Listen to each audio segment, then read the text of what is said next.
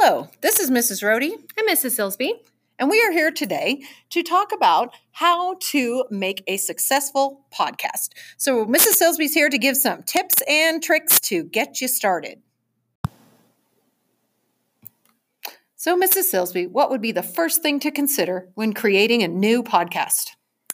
Well, the most important thing is to make a plan.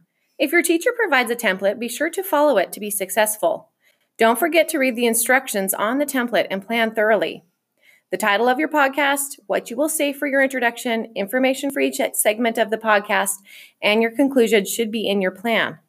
You will also want to consider if you are going to narrate the podcast by yourself or if you will have a partner. Once your plan is set, what would you do next? Practice, practice, practice. You should read through your script multiple times and make any necessary changes before recording. Be sure to know how to pronounce your words and speak slowly and clearly. Another tip is to practice with a partner and have him or her give you feedback. So, Mrs. Silsby, once you have practiced, do you have any useful tips for when you are actually recording? Absolutely. The most important thing to consider when you are recording is to be yourself and let your personality shine through.